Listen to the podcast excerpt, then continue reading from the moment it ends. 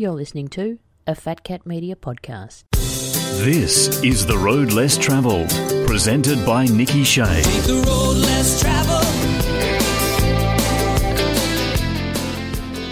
A warm welcome to you. It's Nikki Shea back in the seat. Welcome to The Road Less Travelled, an Australian podcast which documents and captures, I guess, what we could say is the Australian spirit of travel, discovery, and adventure. And each week you can join myself, where together we'll experience adventures all around Australia. And as we know, there's always a story involved as each week we're out and about caravanning, four wheel driving, fishing, camping, gold detecting, cooking, exploring places, history, and visiting destinations, all rolled into each episode. This is a self funded independent podcast, and we'd love your support. And if you've got something that we should feature, review, discover, or explore, drop us a line. You can do that by emailing me fatcat at iinet.net.au. You can also follow us on social media through Facebook and Instagram as well, and our website, which is fatcatmedia.com.au. There you can catch up with all the episodes of season one and into season two, what we're up to at the moment. This week's episode, I thought we'd look at a, a trip that we did not so long ago from Sydney down to Canberra. If you want to find out more about some great trips that you can do from Sydney, you can follow what we did when we went on the Sapphire Coast from Sydney down the coast, obviously through uh, Ulladulla down to Na- um, Nowra, Port Kembla, all down through there, ending up at down through Merimbula and ending up at Eden. You can check that one out. That was the Sapphire Coast, episode 24 of season 1. If you want some more information on Sydney, just check out episode number 10 of season 2 of the Road Less Travelled podcast. You can find both of those episodes via Apple, also Google uh, podcasts, as well as iHeartRadio and Spotify, or you can check out fatcatmedia.com.au with the backlog of all our episodes of the podcast. And just a reminder too that some of these communities have been impacted by bushfire, drought, lockdown, and flood. So make sure that you check the status of roads and places to plan your visit well before setting off. That's just a little disclaimer. Our road trip Sydney to Canberra. The nation's capital may be best known for its political dramas, but Canberra really is also very much abound with attractions for travellers who may not want to stray too far from Sydney. Now, Canberra is an absolute goldmine for those who know where to look and has been lauded as one of the best for fabulous food, burgeoning bar scenes, excellent coffee, stunning natural surrounds, great shopping, and world class galleries and museums. They are all perfectly good reasons to head southwards from Sydney and discover all that Canberra has to offer. And the national capital is your ultimate destination on this particular road trip, but it also detours to one of the country's great repositories of native plant species into the lush and lovely southern highlands of New South Wales and stops in a historical haven in the Yass Valley. So we thought we'd break up the, the road trip as you refuel in Sydney and then take the Campbelltown Bully Camden exit off the M5. Then you turn right on the Narellan Road to discover the state's newest and also the nation's largest botanic gardens, which is the Australian Botanic Gardens Mount Annan. It's the native plant garden of Sydney's Royal Botanic Gardens and it's 416 hectares and they comprise a myriad themed garden areas and natural tracts of endangered vegetation including the Cumberland Plain woodland and the Western Sydney dry rainforest. And when you tire of inspecting wonderful wattle, the beautiful banksias, and the marvellous mallards, you can sit by the lake there and watch the bird life or enjoy an early morning coffee at the Melaleuca House. Here you'll find an excellent playground with a flying fox if you've got youngsters on board. That's for stop one. It's about uh, an hour and 15 minutes out of Sydney, about 70 k's. Now, stop two was for us, it was boutiques, galleries, and pies at Bowral. You travel back onto the M5 and towards the Southern Highlands. Your next port of call starting at Bowral. Now, the best month of the year to travel in this region is undoubtedly June, and why? And that's because it is pie time. This month long meat pie festival is worthy of a road trip in itself. Now, in Bowral, make sure you check out the award winning tunnel mushroom and mince pie at the Gumnut Patisserie, plus a hugely tempting array of sugary goodies and sausage rolls. Now, cricket lovers should head straight to the Bradman Museum, the International Cricket Hall of Fame, to worship at the altar of the town's most famous son. What is here at the Bradman Museum, the International Cricket Hall of Fame? Well, it's the definitive world cricket visitor experience. I guess I can pretty much sum it up. Some incredible cricketing footage from all around the world. There's interactive touchscreens, fascinating memorabilia, and really absorbing stories from cricketing greats. These are just a few of the exhibits that will keep you entertained for hours. It's set in beautiful surrounds of the Bradman Oval and includes a gift store as well. The Bradman Museum and International Cricket Hall of Fame currently comprises a range of engaging galleries, so make sure that you go and visit. There's the Bradman Gallery, which, of course, Sir Donald Bradman is the only Australian cricketer to receive a knighthood for services to the game. His batting average of 99.94 makes his test batting achievements nearly twice that of the nearest test batsman. You can find out more about the man behind the bat, discover the life and the accomplishments of the Don in the new and interactive Bradman Gallery. If you're new to cricket, your first stop in the Bradman Museum and International Cricket Hall of Fame will get you acquainted with the basics of the game. There's interactive exhibits which help you learn more about fielding positions, batting strokes, and bowling techniques too. For spectators, well, England's Barmy Army, the Australia's Fanatics, the New Zealand at Beige Brigade, enthusiastic spectators which create the wonderful atmosphere at cricket matches. You can meet some of the cricket tragics there and find out why the game is so important to them. There's also uh, other displays such as cricket and the media, the world of cricket, and the science of cricket too, plus many, of course, using memorabilia, photos, etc., and statistics, the greats of the grain, off the grain, greats of the game, where visual, visual footage you can learn more about the best players of all time from all eras and find out more by visiting the International Cricket Hall. And you can find more, they've got a website as well, but make sure that you do check out the Bradman Museum there.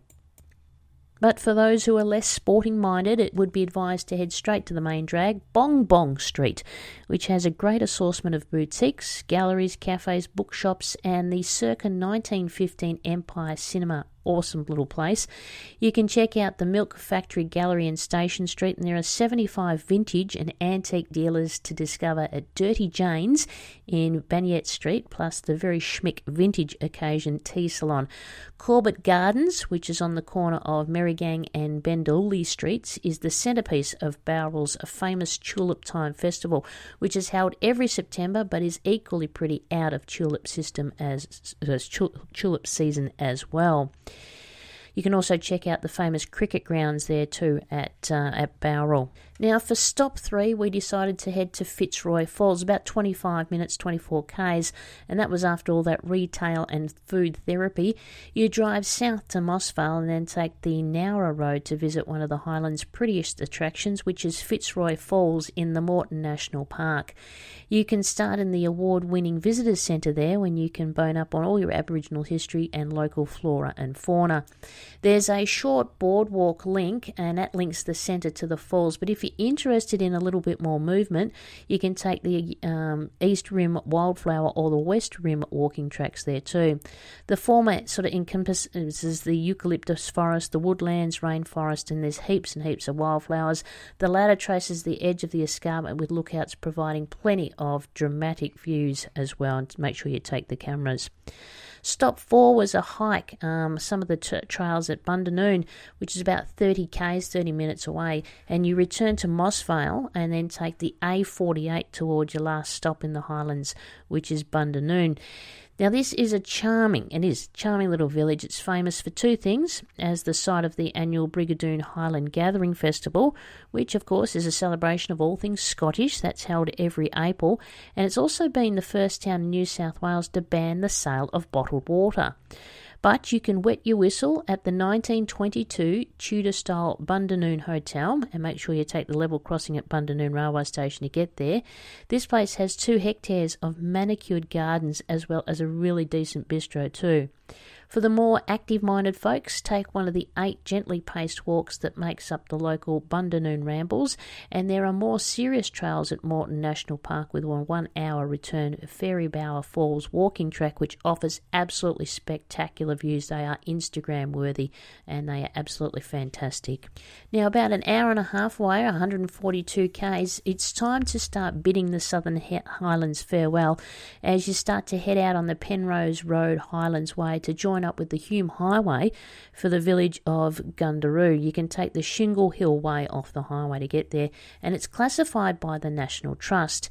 Walking along Cork Street, you can take in the 19th century cottages, the slab huts, and the buildings, including the Royal Hotel.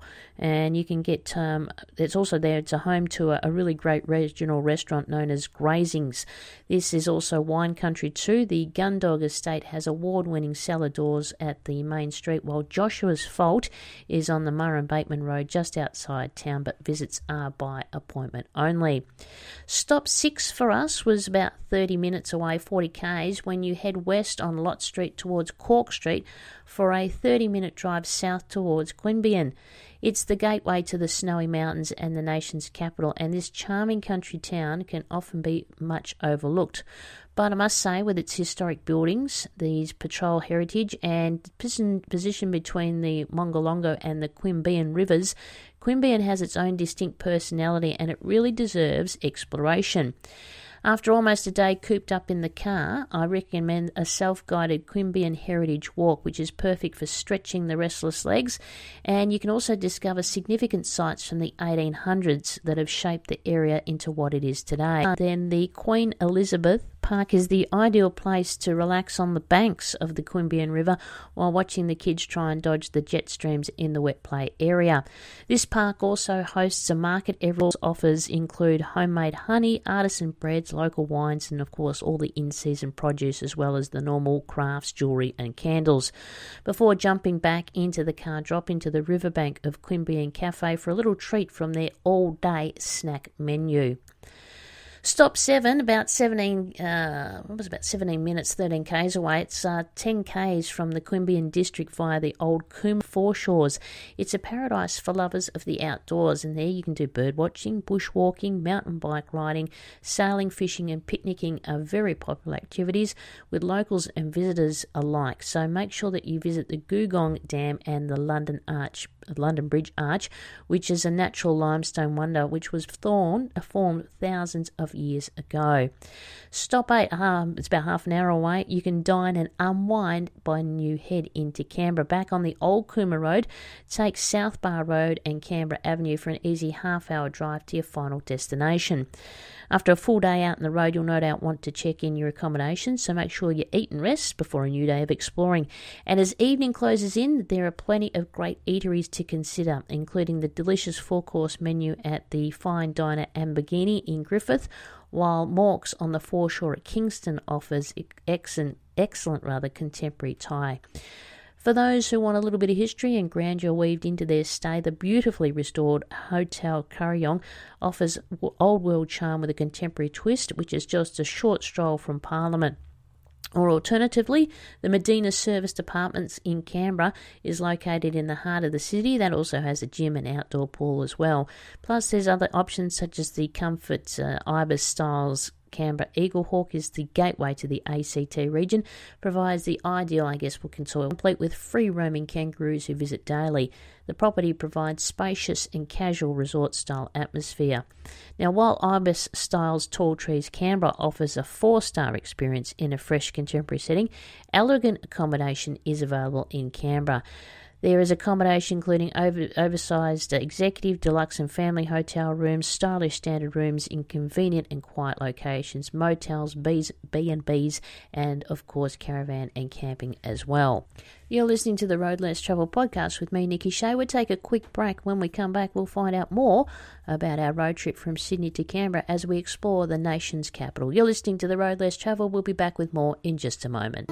Fat Cat Media has over 25 years within motorsport media and marketing. Fat Cat Media has the proven knowledge and expertise to help your next event. We have a variety of services available. They are including West MX coaching and development schools, where we conduct schools and clinics across various metropolitan and country clubs throughout Australia. We cater our motocross coaching for beginners right through to intermediate junior riders. The coaching clinics are solely created and catered and also designed for smaller numbers to effectively support each rider and hone in on their particular requirements. Whilst our schools are designed for two days right through to five day camps, with multiple Motorcycling Australia accredited coaches giving individual coaching, drills, training, development, and feedback throughout the duration. Our prices for coaching start at $150. With consultancy and advice, Fat Cat Media creates and caters for a variety of platforms, whether it be as a racer or for those within the motorcycle and motorsport industry. Have you considered the future? It is important to focus on what's ahead. Well, is it? Absolutely yes. How do you expect to move forward if you have no benchmark, no goals, no achievements, and no strategic plan and direction on how to achieve your goals in the industry? It's mind bogglingly crazy how folks will fork out thousands of dollars on motocross bikes, equipment, and gear, yet have no clear plan on how to execute, execute their racing gear. Prices start at $130. Be inspired with our seminars and motivational speaking. We really enjoy and receive a lot of satisfaction and overwhelming feedback in conducting seminars. This involves giving motivational speeches and inspiring people to challenge themselves and become better at what they want to become better at. Relying on years in the media plus a life changing health issue, Nikki will challenge and transform her audiences. If you truly and honestly want to help someone reach their true potential, stop answering all their questions and solving all their problems. Prices start at $130. With over 15 years commentating throughout Western Australia and Australian motocross and motorsports, Fat Cat Media prides itself on providing sound industry knowledge plus versatile media experiences, and our commentators can interpret what's happening on and off the track with reliable information obtained from within the industry when it happens and as it happens. Fat Cat Media's trackside commentators have the ability to develop a perspective on the subject through research, experience, interviews, and of course by attending events. Prices start at $150. Do you have a race resume? Step 1 of obtaining sponsorship is a race resume and writer biography. Take advantage of our professional writing and massive mailing list of media outlets and sporting companies. You can complement this with professional photography, video or audio clips to send out to potential sponsors or partners. Whilst we do not go out and obtain sponsorship for you, a race resume is the first step for you to build relationships and foster ongoing partnerships with potential sponsors. Prices start at $150. For further information, head to fatcatmedia.com.au or drop us an email fatcat at iinet.net.au. The Road Less Travelled podcast is a proudly Australian, fiercely independent podcast, hosted and produced by me, Nikki Shea, for Fat Cat Media. We receive no corporate payments, which means we rely on self sufficient financial support. If you can and are able to, we would love you to support us via Patreon. Listen to the Road Less Travel podcast on Google Podcast, Spotify, Apple Podcasts, and iHeartRadio. You're listening to the Road Less Travelled podcast with Nikki Shea. This week's edition of the podcast, of course, is our road trip from Sydney to Canberra. So we've made it to Canberra, the nation's capital. Whether you're a cultural connoisseur, a nature lover, or a foodie, you'll find plenty to do and no traffic jams to slow you down in a rapidly evolving Canberra. The highlights where you can take in views from Red Hill, browse the National Portrait Gallery, try great coffee at Lonsdale Street Roasters, enjoy sunset cocktails at Mine Garden Bar, and of course find great shopping in the Ori building. Word is out though, in recent years, our humble national capital has transformed into one of Australia's most surprising and compelling urban destinations, and it's getting better every day.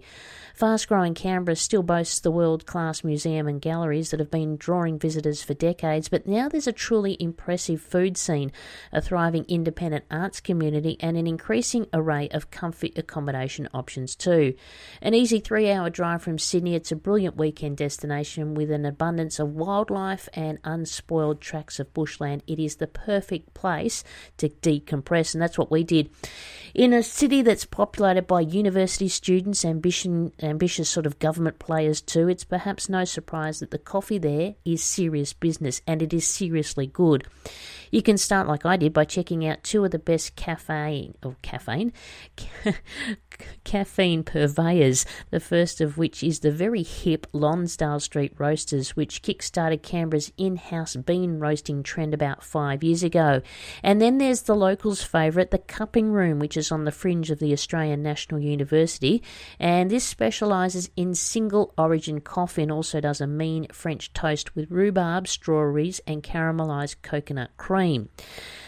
The restaurant scene has a lately really grown at a staggering pace. Some of the busiest venues are in New Acton, which is a trendy sort of enclave sandwiched between the university and the lake.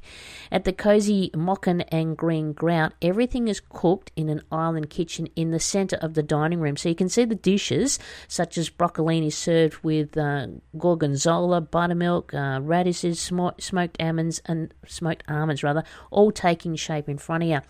Now, pastry addicts should not miss a, a, baker which supplies baked goods for most of the area, and that is what it's called A. dot Baker. Canberra's cool bar scene is one of its best kept secrets. For sunset cocktails, you can head to the Mint Garden Bar, which uses its own herbs grown on site, and nightcaps should be taken at the Bar of Rochford, which is hidden in the first floor of the city's historic Melbourne building. So, if you want to be the hip and happening kind of people, where do you go to play in Canberra? Well, Floriade is an annual month long celebration of spring in the heart of Australia's capital, which sees almost 500,000 visitors that's 500,000 visitors flock to Canberra during September and October to take in the Sea of Flowers, which is alongside Lake Burley Griffith in Commonwealth Park. It features more than 1 million blooms, and Floriade has earned the title of the largest flower festival in the Southern Hemisphere, and it also includes a program of horticultural workshops, music, and entertainment. And it's no secret that Canberra is full of heavy hitting cultural institutions, all of, of course, which uh, are worth visiting. But if your time in town is limited or you want to avoid the crowds, consider skipping the bigger venues and opting instead for something like the National Portrait Gallery. Its permanent collection is compact yet hugely entertaining, and its temporary exhibitions lean towards the unusual. Afterwards, you can stroll along Lake Burley Griffith to the National Gallery's Sculpture Garden, which is an often overlooked gem that really inspires feelings of awe and serenity in equal measure. For a dose of nature and great views of the surrounding hills, head to the locals' secret, which is Red Hill in the suburb of the same name. From here, you can take in the city's monuments and also see for miles over the suburban Woden Valley. If you've got kids in tow, you can try the National Arboretum for great outdoor walks and activities, including the Pod Playground. You can tap into the vibrant contemporary art scenes at Ainslie and Gorman Art Centres, which twin institutions are just north of the city centre, and they host a wide range of performances and workshops there too. Or, alternatively, you can head to the leafy suburb of Lyneham and catch a gig at the cutting edge mixed use art space, the Front Gallery and Cafe. And if you're still looking for some inspiration, you can do some crazy things like hot, hot air ballooning, you can do the Illawarra Flywalk, and so much more. Now, if you like shopping, begin your journey at the Hip Braddon, where the Ori building has become a hub of forward thinking retail folks. You can grab homewares and gifts, many of them locally made, at Brighton Airy Handsome Pretty, where you can find women's wear at Assemble Project, splash out on runway attire at Rebel Muse, and pick up homemade ice cream at Frugii Dessert Laboratory. Wander over to Landspeed Records. It's a local music institution and also stocks band t shirts and vintage gear as well. Or further afield in Lakeside, Kingston, you can check out Muse, which is a new bookshop and a cafe hybrid with real sophisticated picks and prized local tommies. If you're in the city on a Sunday, Kingston's old bus depot markets are unmissable for an absolutely mind blowing array of goods that will appeal to the whole family. And nearby, the shop at the Gla- uh, Canberra Glassworks offers a stunning range of unique sort of artisan objects and hosts kid friendly making your own workshop shops there too. If you've got time, take a short drive out of town to Pialligo and drop into the gorgeous flagship store of Bison Home, which is a ceramics and homewares brand with an international following. Plenty of places to stay, hotels, B&Bs, caravan parks as well in Canberra.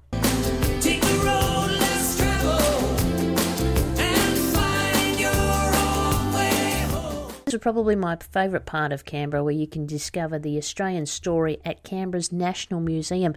It's well known for its nat- national attractions, but culture lovers like myself also thrive within the city's local arts scene and heritage sites. Canberra, which I didn't know until we actually visited, is home to 12 of Australia's most iconic cultural attractions, museum and galleries, each, of course, showcasing a real unique perspective of Australia's story from First Nations history to contemporary times. You can see the largest collection of Aboriginal and Torres Strait Islander art at the National Gallery of Australia and discover where the big decisions are made at Australian Parliament House. You can also pay your respects to those we lost at the last post ceremony at the Australian War Memorial, one of the most moving things I've ever seen, and you can explore the treasure troves of rare books, maps, manuscripts, and photographs at the National Library of Australia. I just did not have enough hours in the day to stay at that place. It's absolutely brilliant. You can see famous Aussies as um, painted at the National Portrait Gallery and learn about the wonderful world of science at Questacon.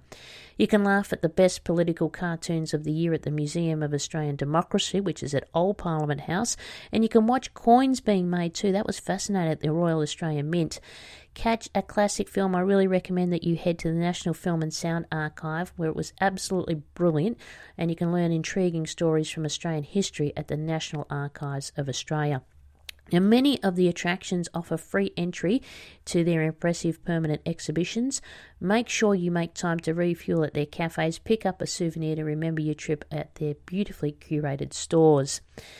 Bringing together a world class museum, shrine, and research centre, the Australian War Memorial tells the stories of men and women who have served and continue to serve our nation in war, conflict, and operations. Through exhibitions, tickets to view their galleries, and to attend the last uh, the daily last post ceremony, I really recommend that you spend ample time checking out some of the cultural icons of Canberra the Royal Australian Mint, the National Museum of Australia, and of course the fantastic Australian War Memorial. And you can also too do things like immerse um, immerse yourself with heritage trails to intimate galleries where you can see the makers in action. Discovering Canberra's history and creative community is a must on any trip to the capital. And you can watch glassmakers create masterpieces in the hot shop at the Canberra Glassworks, or you can see Sir Sidney Nolan's iconic paintings at the Canberra Museum and Gallery. Again, take time to explore the art galleries nestled throughout the suburbs that really specialise in everything from photography to screen printing. With exhibitions regularly changing, there's always something new to see. It is a city with a rich heritage. Canberra's local history is on show more than at just the museums.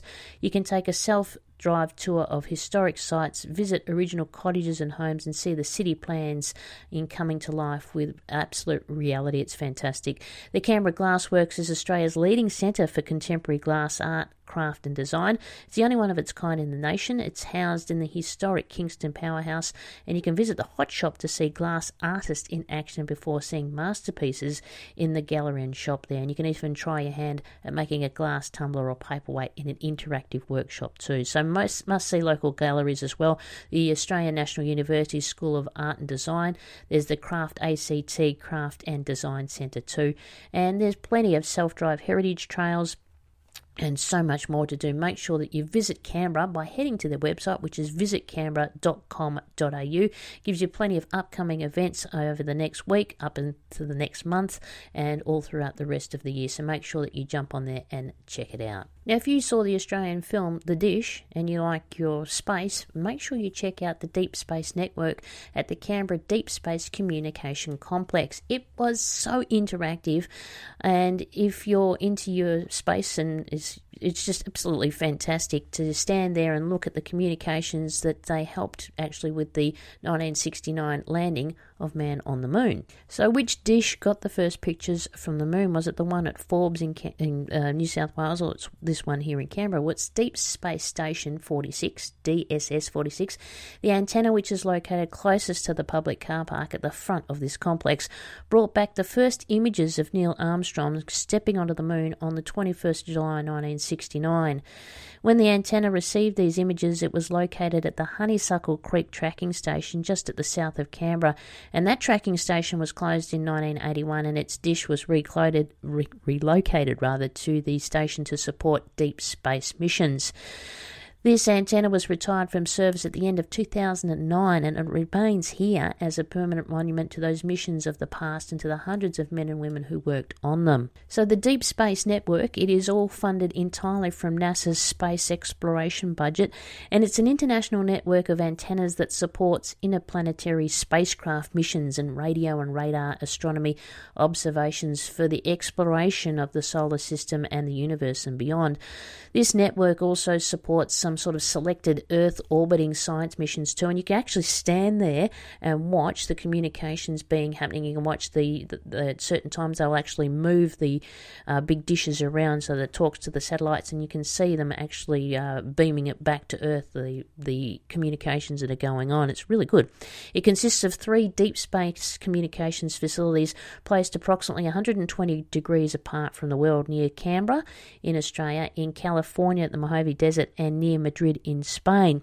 And this sort of strategic placement permits constant observation of spacecraft such as and that happens as the Earth rotates, and it helps make the largest this DSN the largest and most sensitive scientific telecommunication system in the world. And they provide two-way radio contact with dozens of robotic spacecrafts which explore the solar system and beyond. And when they're not sending commands to those probes or receiving the data and the images they collect, the antennas are busy either being checked or having maintenance performed on, on them or testing new tracking techniques. It is absolutely brilliant. Four operational antennas are on site. Really recommend that you check it out in Canberra. It's the Commonwealth Scientific and Industrial Research Organisation, part of NASA as well, and it's just really interesting and fascinating if you're into your space and your space technology. Now, don't forget, too, we would love to hear your stories of tales of adventure out on the road if you've just come back for a trip, if you've got a trip planning, or if you've got something in the pipeline that you'd like us to check out for you. Don't forget to drop us a line. You can do that via email, fatcat at iinet.net.au. You can also give me a call on SMS on 042 752 8467 and love to hear from you. That wraps up a very quick trip from Sydney down to Canberra, and I trust that you've enjoyed it. It's given maybe whet your appetite to get out there and see some destinations of Australia. Make sure you do it, and I hope that you've got that list certainly starting to add up with some destinations and some trips that you've got planned. My name's Nikki Shea. You've been listening to the Road Less Travel podcast, and I hope to catch you somewhere out there very soon on the road. Take care. Talk to you next week. Thanks for listening. Bye for now. Thanks for listening. The Road Less Travelled is presented by Nikki Shea and produced by Fat Cat Media.